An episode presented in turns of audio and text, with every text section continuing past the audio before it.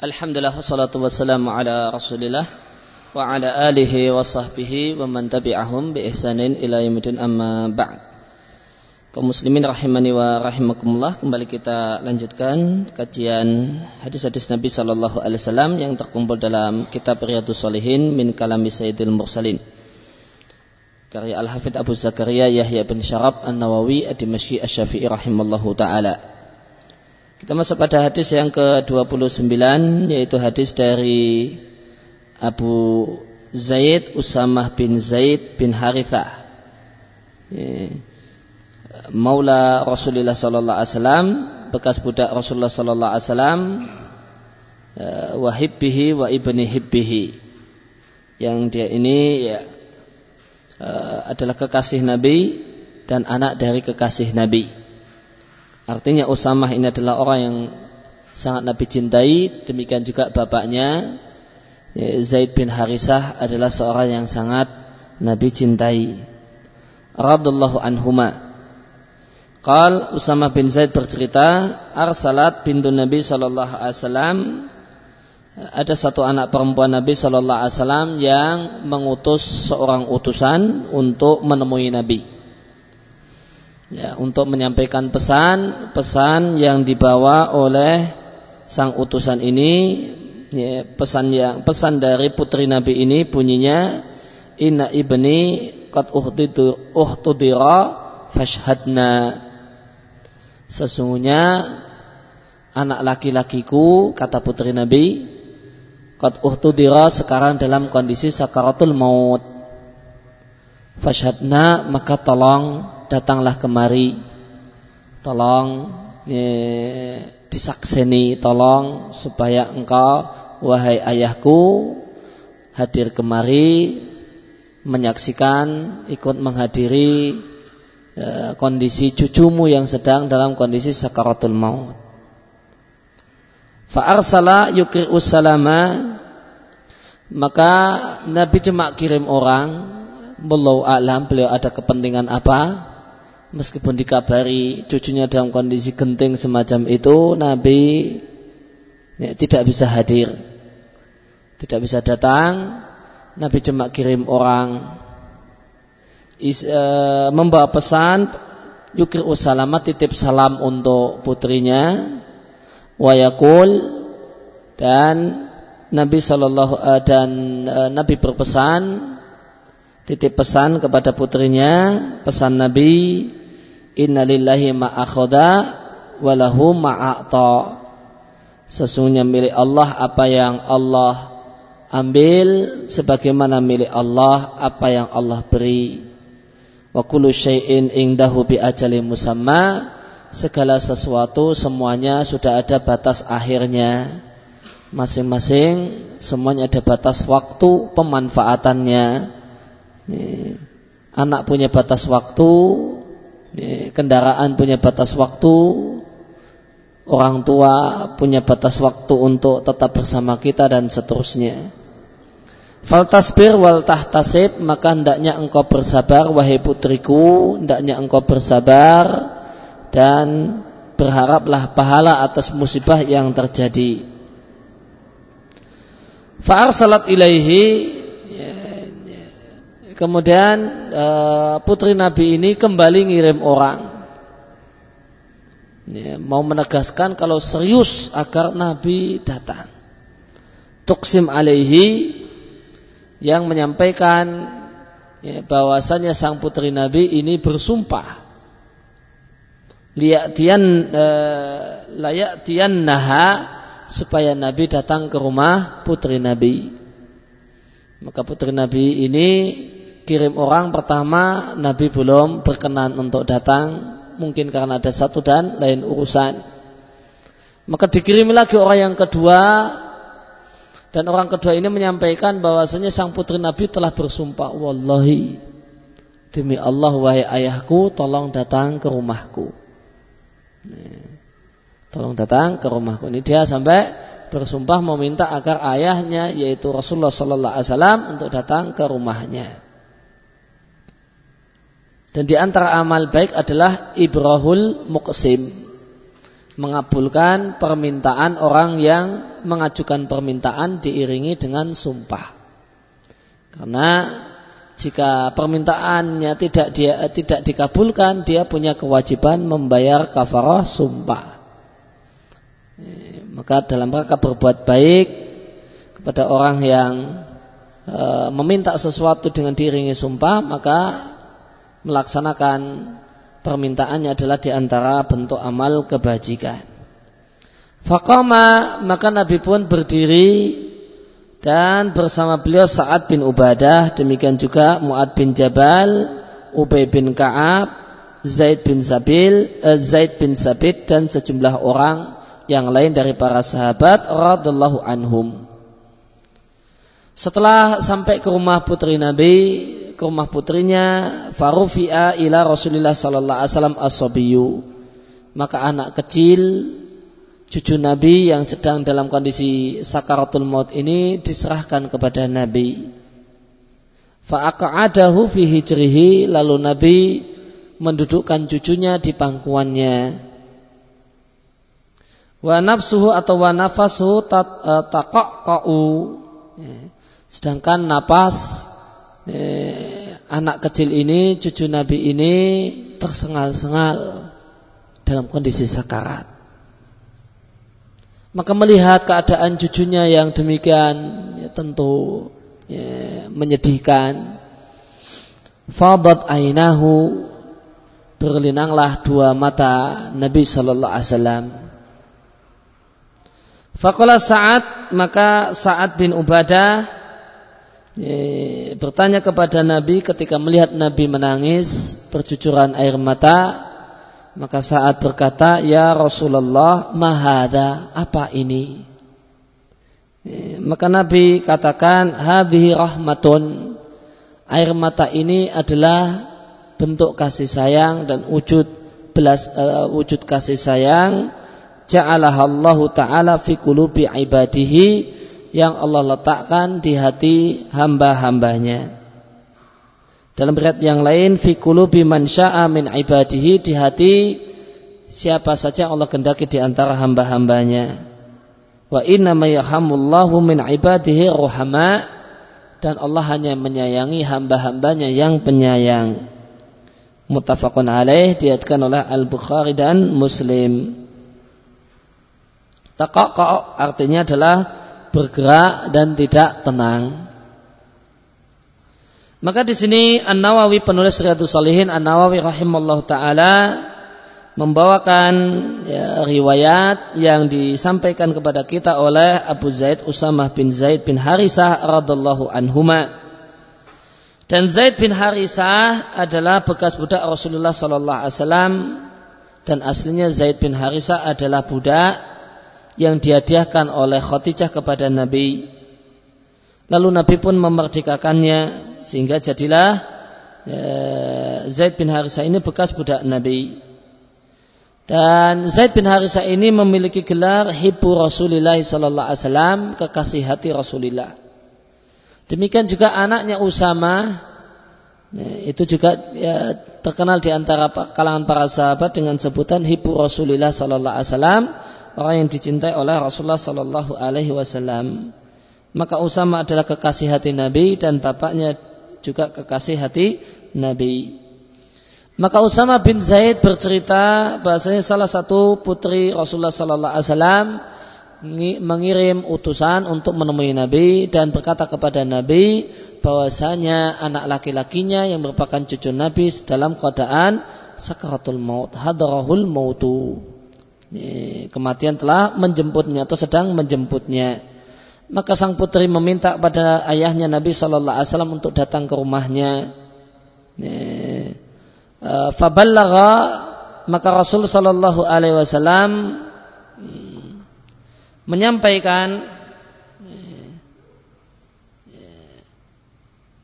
atau faballagha Rasulullah Rasul Rasulullah sallallahu alaihi wasallam maka sang utusan pun menyampaikan pesan putri Nabi kepada ayahnya Rasulullah sallallahu alaihi wasallam. Akhirnya Nabi pun memberikan tanggapan, tanggapannya ya, dia Nabi tidak bisa datang, kirim salam ditambah kirim pesan. Murhab perintahkan putriku untuk bersabar dan mengharap pahala. Sesungguhnya milik Allah apa yang Allah ambil sebagaimana milik Allah juga apa yang Allah berikan dan segala sesuatu sudah ada batas akhirnya. Maka Nabi Shallallahu Alaihi Wasallam perintahkan sang utusan yang diutus oleh putrinya untuk memerintahkan putrinya ya, yang merupakan ibu dari sang anak. Nabi perintahkan untuk ya, menyampaikan kalimat-kalimat berikut ini. Ya, Nabi perintahkan fal tasbir hendaknya dia bersabar. Ya, fal tasbir ya, Hendaknya artinya adalah mengharap ganjaran di sisi Allah dengan amal berupa bersabar. Karena sebagian orang ada orang yang bersabar namun tidak diiringi dengan mengharap pahala. Contohnya adalah ada orang yang bersabar untuk berbuat maksiat. Dia, agar dia bisa mewujudkan, eh, agar dia bisa melakukan maksiat, dia melakukan Ya, kesabaran. Dan dia tidak bosan untuk melakukan maksiat tersebut. Tentu karena dia berbuat maksiat, dia bersabar untuk berbuat maksiat, tentu tidaklah berharap ganjaran di sisi Allah Subhanahu wa taala. Atau di sini bersabar untuk menjauhi maksiat dan tidaklah pernah eh, jemu untuk menjadi maksiat namun tidak diiringi dengan mengharap pahala di sisi Allah Subhanahu wa taala maka orang semacam ini hilang darinya kebaikan dan pahala yang banyak namun jika bersabar diiringi dengan mengharap pahala ya, artinya dia berkeinginan dengan sabarnya itu supaya Allah memberikan pahala dan ganjaran untuknya maka tentu dia di samping bersabar dia juga mendapatkan pahala dari sisi Allah Subhanahu wa taala. Maka Nabi perintahkan, Nabi kirim uh, lewat orang lain, Nabi pesankan, perintahkan dia untuk bersabar menghadapi musibah ini dan berharap pahala, ya, yaitu meyakini bahasanya pahala uh, atas musibah yang terjadi itu menjadi tanggungan Allah Subhanahu wa taala. Dan supaya bisa bersabar maka ada satu kalimat yang patut untuk dicamkan. Milik Allah apa yang Allah ambil sebagaimana milik Allah apa yang dulu Allah berikan. Maka ini adalah kalimat yang luar biasa. Jika segala sesuatu adalah milik Allah, ya, jika Allah memanggil, mengambil dari sesuatu dari kita maka itu juga miliknya. Sebagaimana jika Allah memberi sesuatu kepada kita maka itu juga miliknya. Maka jika semuanya adalah milik Allah, maka bagaimanakah mungkin kita marah-marah ketika sang pemilik mengambil apa yang jadi miliknya? Ya, dia bukan merebut apa yang jadi milik kita, dia cuma mengambil apa yang jadi miliknya, yang itu adalah barang titipan di tempat kita. Layakkah orang yang dititipi marah-marah ketika pemilik itu mengambil apa yang jadi miliknya? Tentu orang yang dititipi tidak boleh marah-marah.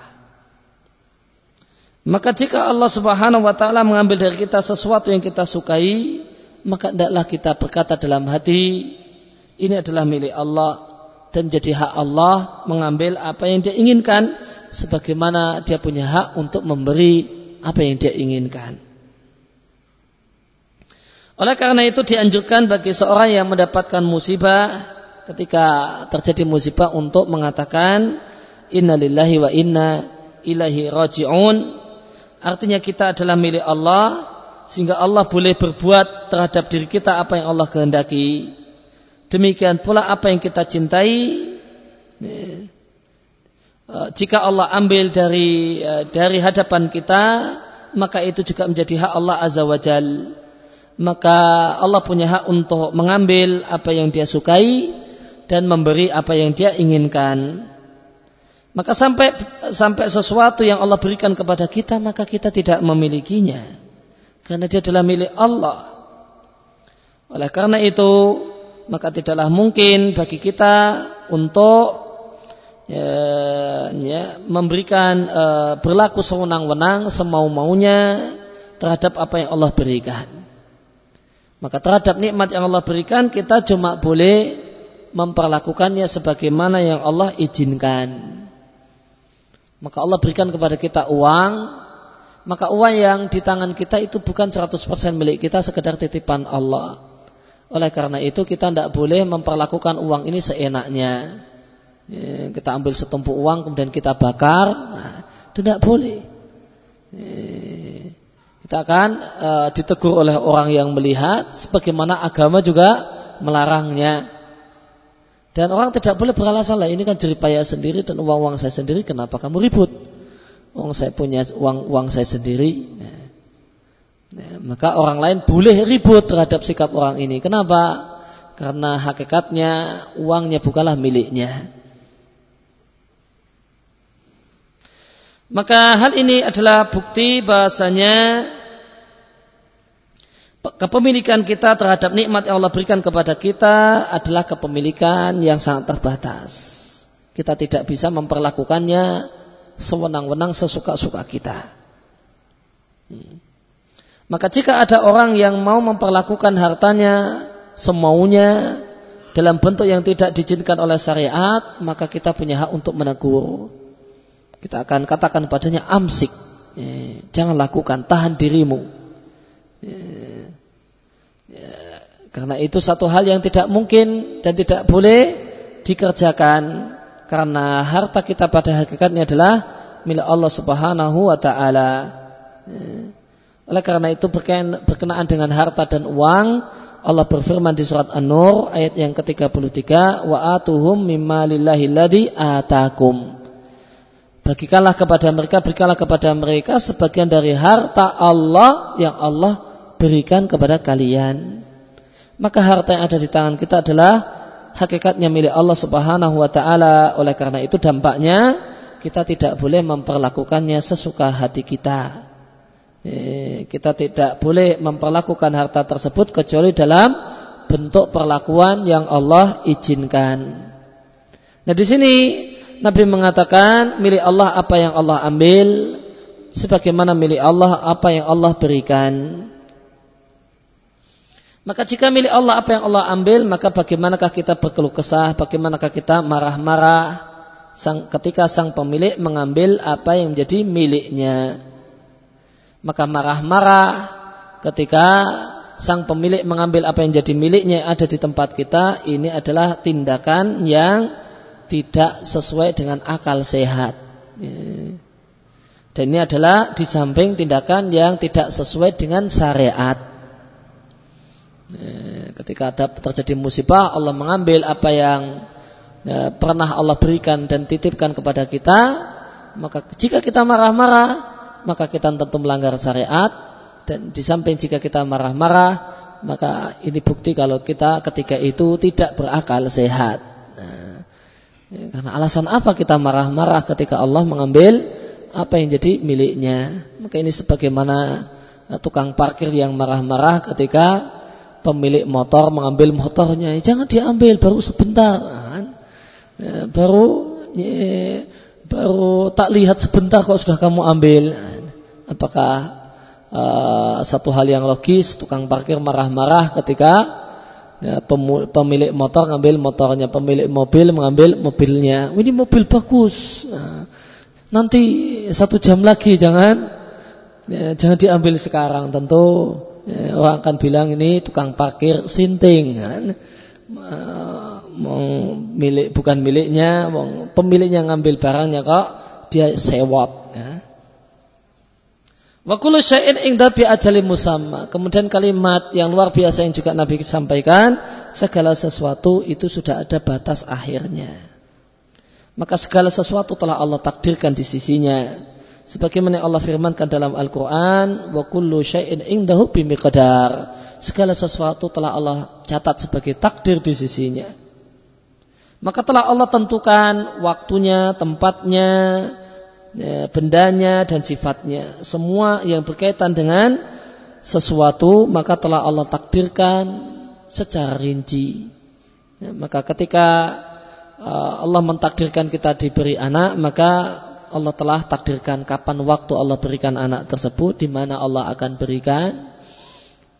ketika tinggal di Purwosari ataukah ketika sudah pindah dari Purwosari.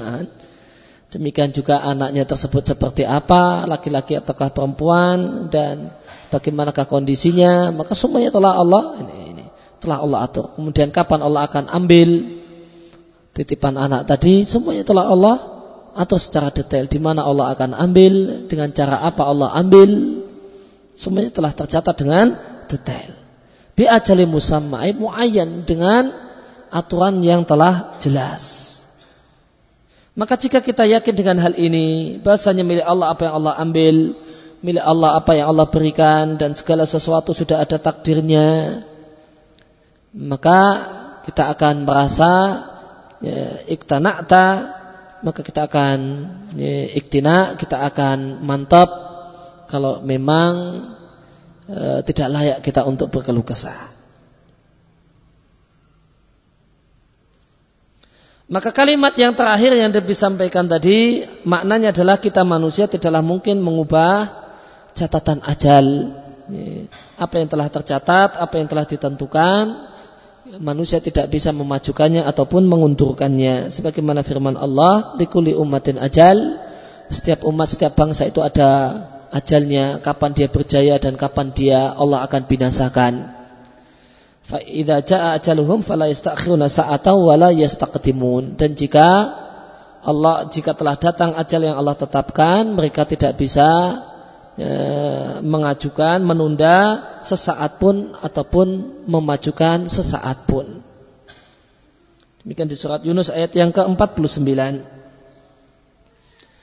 Maka jika segala sesuatu telah ya, telah ditakdirkan maka tidak bisa diajukan dan tidak bisa dimundurkan. Jika demikian, maka apa manfaat berkeluh kesah? Apa manfaat marah-marah ketika datang musibah? Maka seandainya kita pun berkeluh kesah dan marah-marah, itu tidak akan mengubah takdir sedikit pun. Ketika terjadi musibah marah-marah, anak yang telah meninggal tetap meninggal tidak kemudian uh, marah-marah kemudian jadi hidup lagi nah, itu malah medeni kan uh, mati malah hidup lagi malah jadi uh, malah menjadi sesuatu yang menakutkan Kemudian sang utusan pun menyampaikan kepada putri Nabi apa yang Nabi perintahkan untuk disampaikan. Akan tetapi sang putri Nabi kembali mengutus orang tersebut meminta Nabi untuk datang ke rumahnya. Akhirnya Nabi pun datang ditemani sejumlah sahabat. Fawasala ilaiha akhirnya Nabi pun sampai ke rumah putrinya. Dan ketika itu maka cucu Nabi anak kecil ini diserahkan kepada Nabi dalam keadaan napasnya tersengal-sengal. Itu naik dan turun karena kondisi sakaratul maut. Maka Nabi pun maka Rasul alaihi salatu pun menangis. Berlinanglah dua air mata beliau maka eh, ketika itu saat bin Ubadah yang bersama Nabi dan dia adalah pemimpin kaum Khazraj dari kalangan Ansar bertanya, apa ini? Maka dia mengira, maka saat bin Ubadah mengira bahasanya Nabi Shallallahu Alaihi Wasallam menangis karena berkeluh kesah. Maka Nabi mengatakan bahasanya ini bukan karena keluh kesah, ini adalah ekspresi kasih sayang. Artinya aku meninggal karena kasihan dengan anak ini bukan karena berkeluh kesah dengan takdir yang telah terjadi. Kemudian Nabi tegaskan Allah hanya menyayangi hamba-hambanya yang penyayang.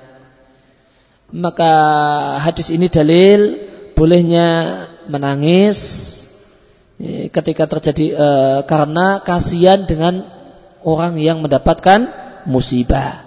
Nabi kasihan dengan cucunya, maka beliau menangis. Maka jika kita melihat ada orang yang mendapatkan musibah, musibah pada badannya, boleh jadi sakit, kecelakaan, atau musibah pada akalnya, ya, ya, semula dulu sehat, kemudian sekarang jadi sinting, ya, musibah akal. Ya, maka boleh kita menangis karena kasihan dengan orang ini. Kemudian uh, hadis ini dalil bahasanya Allah Subhanahu wa taala meletakkan dalam hati ya, Kemudian tangisan ini adalah bukti bahasanya Allah meletakkan ya, kasih sayang dalam hati kita. Maka jika Allah letakkan dalam hati seseorang sifat kasih sayang, maka dia termasuk ruhama, orang-orang yang penyayang. Dan Allah hanya menyayangi hamba-hambanya yang penyayang. Kita minta pada Allah agar Allah menyayangi kita sekalian dengan kasih sayangnya. Kemudian hadis eh, hadis yang tadi kita baca dalil wajibnya bersabar karena Rasul Shallallahu Alaihi Wasallam memerintahkannya memerintahkan untuk bersabar ya, dan hukum asal perintah adalah wajib dan perintah Nabi untuk salah satu umatnya adalah perintah untuk seluruh umatnya. Kemudian eh, hadis yang kita baca ini dalil bahwasanya bacaan hiburan, bacaan penghibur orang yang tertimpa musibah yang paling baik, yang paling afdol adalah kalimat-kalimat di atas. Maka kalimat yang Nabi katakan kepada putrinya itu lebih utama daripada ucapan sebagian orang yang ini buatan ulama. Sebagian ulama menghibur orang yang mendapatkan musibah dengan e, kalimat di bawah ini a'zamallahu ajroka semoga Allah memberikan padamu pahala yang besar. Wa ahsana aza'aka wa ghafara limayyitika. Ya, semoga Allah memberikan pahala padamu pahala yang besar karena musibah yang telah terjadi dan semoga Allah memberikan kepadamu e, kesabaran yang bagus, kesabaran yang baik dan semoga Allah memberikan ampunan kepada keluargamu yang meninggal dunia. Uh, kalimat semacam ini di, dipilih dan dianggap bagus oleh banyak ulama atau sebagian ulama. Di antaranya adalah An-Nawawi di Al-Adhkar An-Nawawiyah. Akan tapi kita katakan kalimat yang terbagus, yang terbaik adalah yang Nabi pilihkan, yang Nabi pilih untuk Nabi katakan kepada putrinya, yaitu isbir wahtasib bersabarlah, berharaplah pahala. Dan ingatlah bahasanya milik Allah apa yang Allah ambil. Sebagaimana milik Allah apa yang Allah berikan. Dan segala sesuatu itu sudah takdirnya sudah tercatat di sisi Allah Subhanahu wa taala. Maka ucapan dan bacaan yang Nabi uh, pilih ini tentu lebih utama.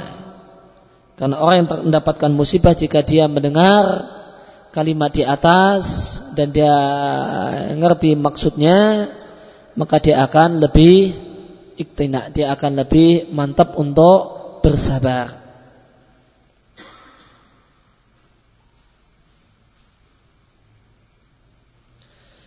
Kemudian berkaitan dengan masalah dengan acara takziah. Ya, takziah ketika ada orang yang meninggal dunia, di sini disampaikan ya, yang namanya hakikat takziah takziah yang benar itu bukan ucapan selamat kegembiraan.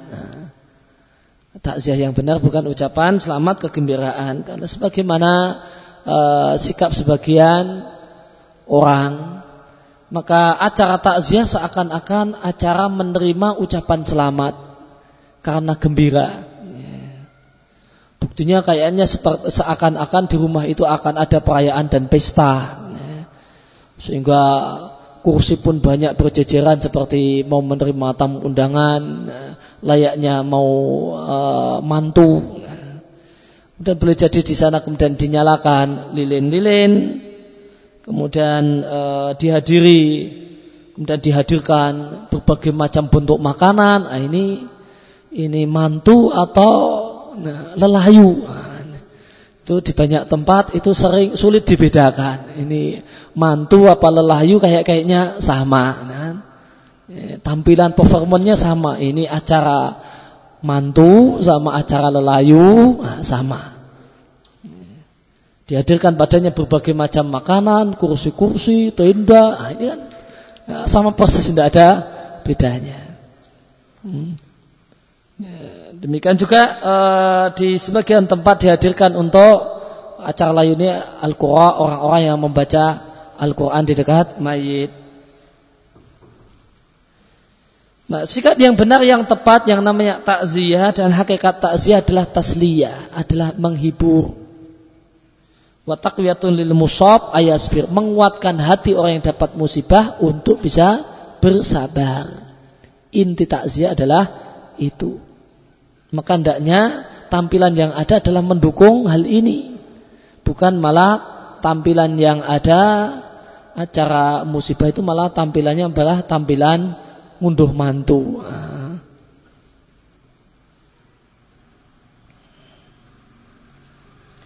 Kemudian di sini disampaikan bahwasanya yang namanya takziah itu menghibur orang yang mendapat musibah.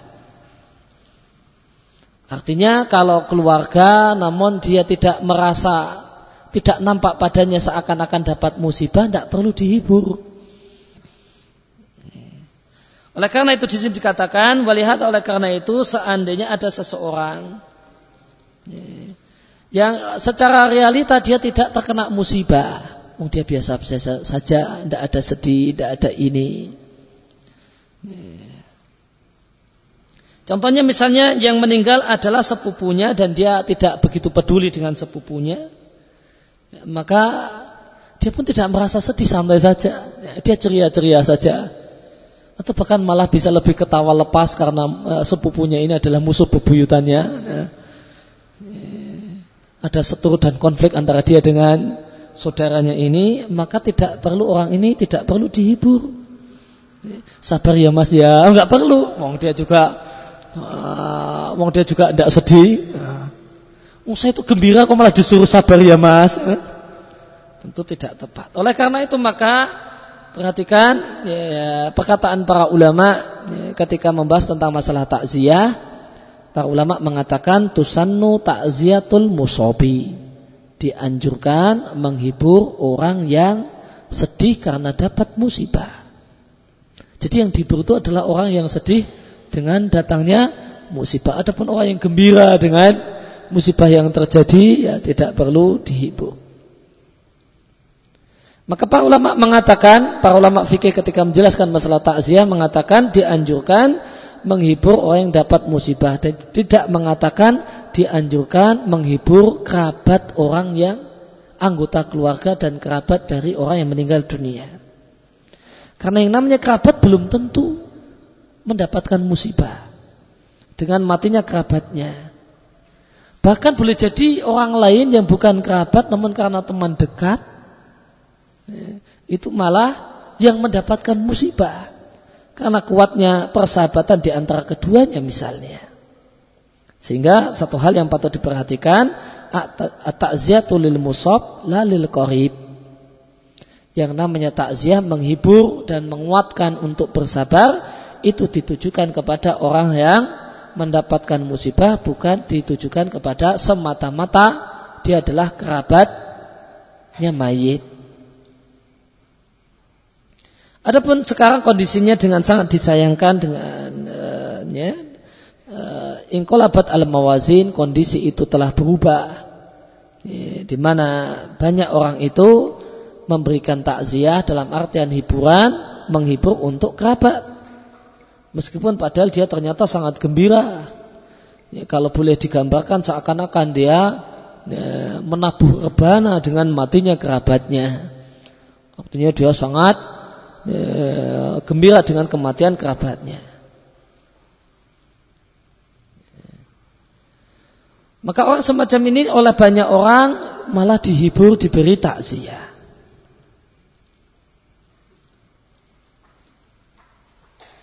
Warubama yakunu ba'dunas fakiran boleh jadi ada orang yang miskin ya, dan dia dengan sepupunya punya banyak problem dan masalah kemudian sepupunya meninggal dunia, meninggalkan warisan e, jutaan atau bahkan ratusan juta, dan dia tidak punya ahli waris, tidak punya anak, nah, maka ahli warisnya menurut kalau dibagi pakai aturan Islam nanti jatuh ke sepupunya.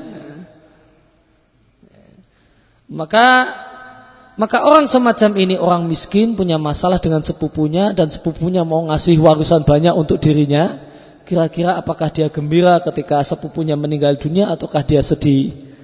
Wah, tentu dia akan gembira dan pesta pora.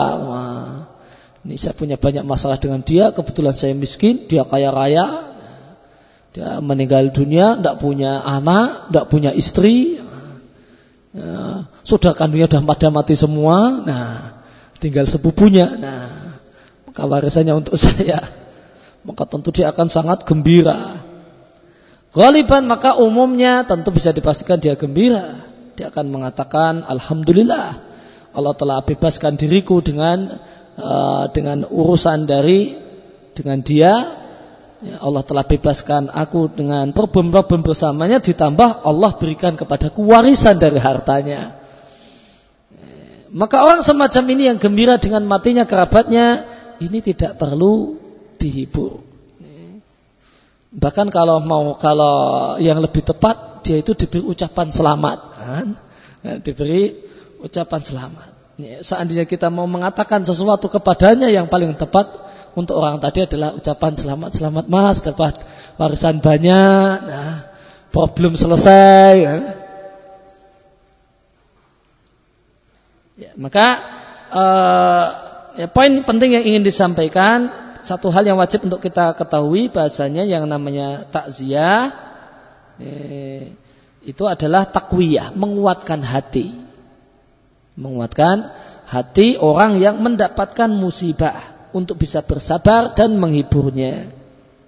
Oleh karena itu maka hendaklah kita pilih uh, kalimat-kalimat yang terbaik uh, dan paling dekat, yang paling berpeluang untuk bisa membuat dia terhibur. Dan tentu tidak ada kalimat yang lebih bagus daripada kalimat yang disusun oleh Nabi Shallallahu Alaihi Wasallam untuk menghibur putrinya di atas. Wallahul muhafiq.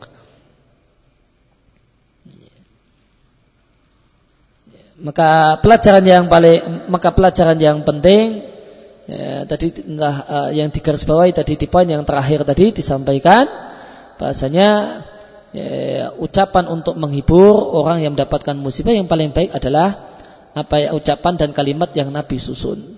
Ya, yang tentu ini kalau orang yang dapat musibah tersebut tidak paham bahasa Arab ya perlu diterjemahkan ya atau ya langsung dengan bentuk terjemahannya.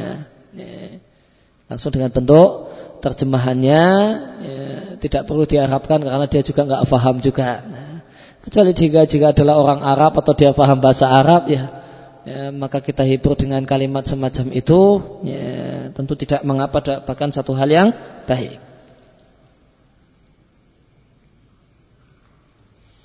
Kemudian pelajaran yang yang lain dari uh, uh, hadis ini Nabi adalah manusia sebagaimana umumnya manusia dan bersifat dengan sifat manusia ya, yaitu ya, sedih ketika ada sesuatu yang menangis bahkan sedih dan menangis karena uh, sesuatu yang menyedihkan. Kemudian uh, hadis ini dalil menunjukkan bahasanya bukanlah syarat orang yang Allah cintai bukanlah syarat kekasih Allah, bukanlah syarat untuk menjadi wali Allah. Ya, semua keinginannya Allah kabulkan. Ya, boleh jadi dia adalah orang yang sangat Allah cintai, namun sebagian keinginan dan harapannya tidak Allah wujudkan. Tentu ya, Nabi ya, yang Nabi inginkan cucunya ini sehat, berumur panjang, itu pasti harapan Nabi. Ya, dia punya cucu, cucunya ya yang diharapkan oleh seorang kakek dari cucunya ya sehat dan bisa tumbuh besar. Ya, itu tentu yang diharapkan oleh semua kakek. Dan harapan Nabi ini apakah Allah wujudkan dan Allah kabulkan? Tidak. Ya, malah Allah ya, wafatkan, Allah ya, ambil cucu Nabi dalam keadaan masih lucu-lucunya ketika masih anak kecil. Eh, ketika belum jengkeli. Itu malah diambil. Ini tentu si kakek eh, ya wajarnya sebagaimana wajarnya manusia ya, lebih sedih dengan kondisi seperti ini daripada ketika cucunya udah gede jengkeli sama mbahne, wah itu kan ya kalau mati kan nggak nggak begitu sedih-sedih banget ya.